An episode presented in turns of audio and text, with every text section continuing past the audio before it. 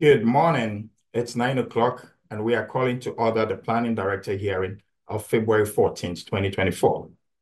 My name is Robert Manford, and I'm the hearing officer for today's agenda on behalf of and delegated by the Director of Planning, Building and Code Enforcement, Mr. Christopher Burton. This meeting is being held via Zoom conference call.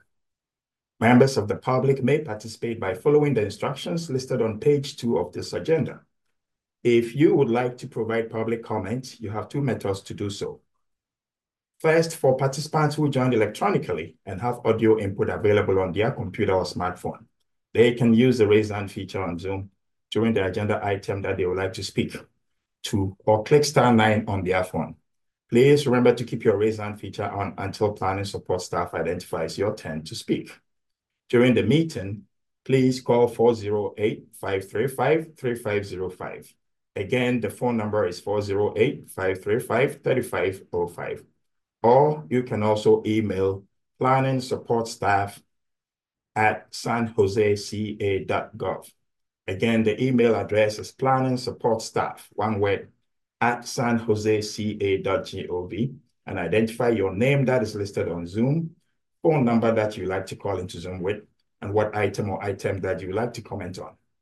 All members of the public will remain on mute until in the individual identifies they would like to speak and they are unmuted. Planning support staff will identify you by name when it's your turn to speak. At that time, you will be unmuted and can provide comment for the allotted period of time.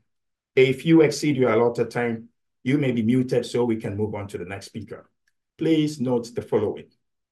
I will identify each project as described on the agenda. For those items on the consent calendar, I will ask if anyone wishes to speak on the item. If a separate discussion is warranted, I will move the item to the public hearing portion of the agenda. If a separate discussion is not needed, the item will remain on consent calendar for approval. For those items listed under public hearing, I will ask staff to provide a brief report. The applicant or their representative who wishes to speak on the item will have up to five minutes to speak and should identify themselves by stating their name for the record. After the applicant or their representative has spoken, any member of the public who wishes to speak on the item may provide testimony for up to two minutes per speaker, either for or against the project. All members of the public should identify their name for the record, although that is not required. Following comments from the public, the applicant may make additional remarks for up to five minutes.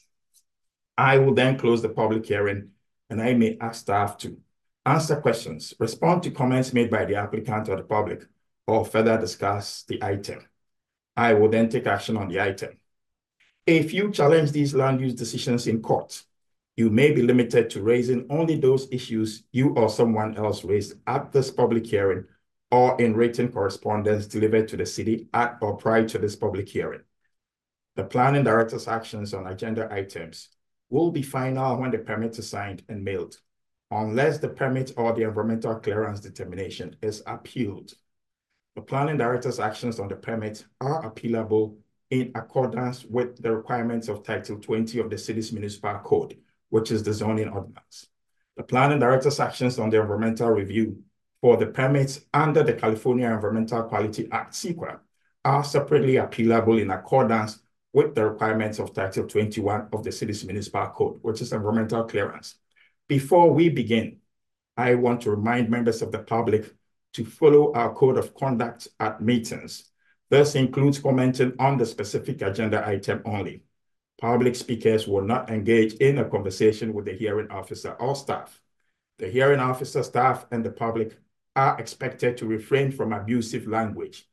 Repeated failure to comply with the code of conduct which will disturb, disrupt, or impede the orderly conduct of this meeting, may result in removal from the meeting. This meeting of the director hearing will now come to order. We will begin today's meeting with the matter of deferrals. Any item scheduled for hearing this morning for which deferral to a future meeting date is being requested will be moved to this portion of the agenda and considered on the matter of deferral. I do not see any items listed under deferral, but I'll still go ahead and open the public comments for the matter of deferrals. Does staff or anyone in the audience wish to speak to the matter of deferring any item on the agenda or the matter of deferral in general? Support staff, have you been contacted? No, we have not. Thank you. I'll wait for a few moments.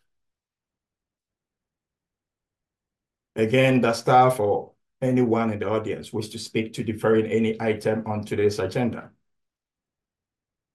Hearing or seeing none, the matter of deferral is now closed, and we will move on to the matter of consent calendar. There are two items on the consent calendar. Item number 3A, H22-008 and ER22-039. And item number 3B, H23-015 and ER22-139. I will go through each one of these two consent calendar items. Item number 3A, H22-008 and ER22-039 is a site development permit to allow the demolition of an existing approximately 1596 square foot vacant non-residential building and the removal of seven trees for the construction of an approximately 6506 square foot one-story commercial building on an approximately 0.48 gross acre site located at 1398 Florence Avenue within the City's Council District 5. Staff recommendation is to consider the exemption in accordance with CEQA and approval of a site development permit. Does staff or anyone in the audience wish to speak to this particular item? Number 3A, H22-008 and ER22-039.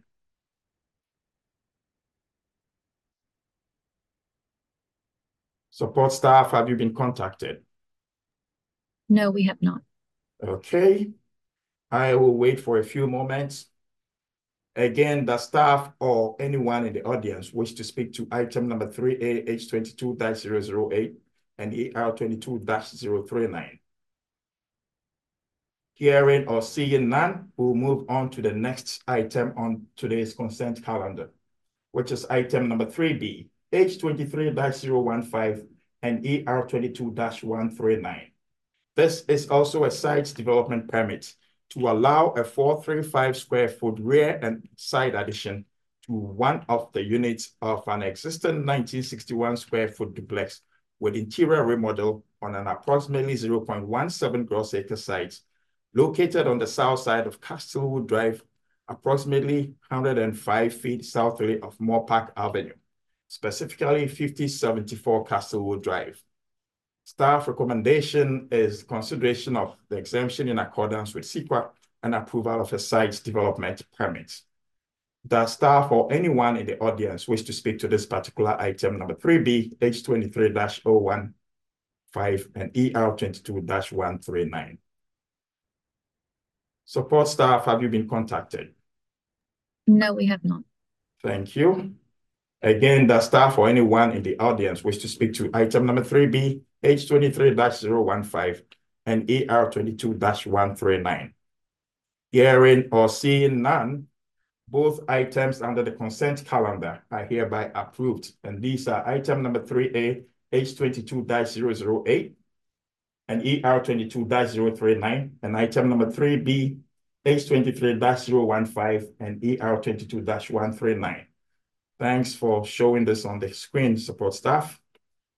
This concludes the uh, consent calendar items. There are no items listed at the public hearing, and this brings us to everyone's favorite adjournment. This concludes the planning director hearing for February 14, 2024.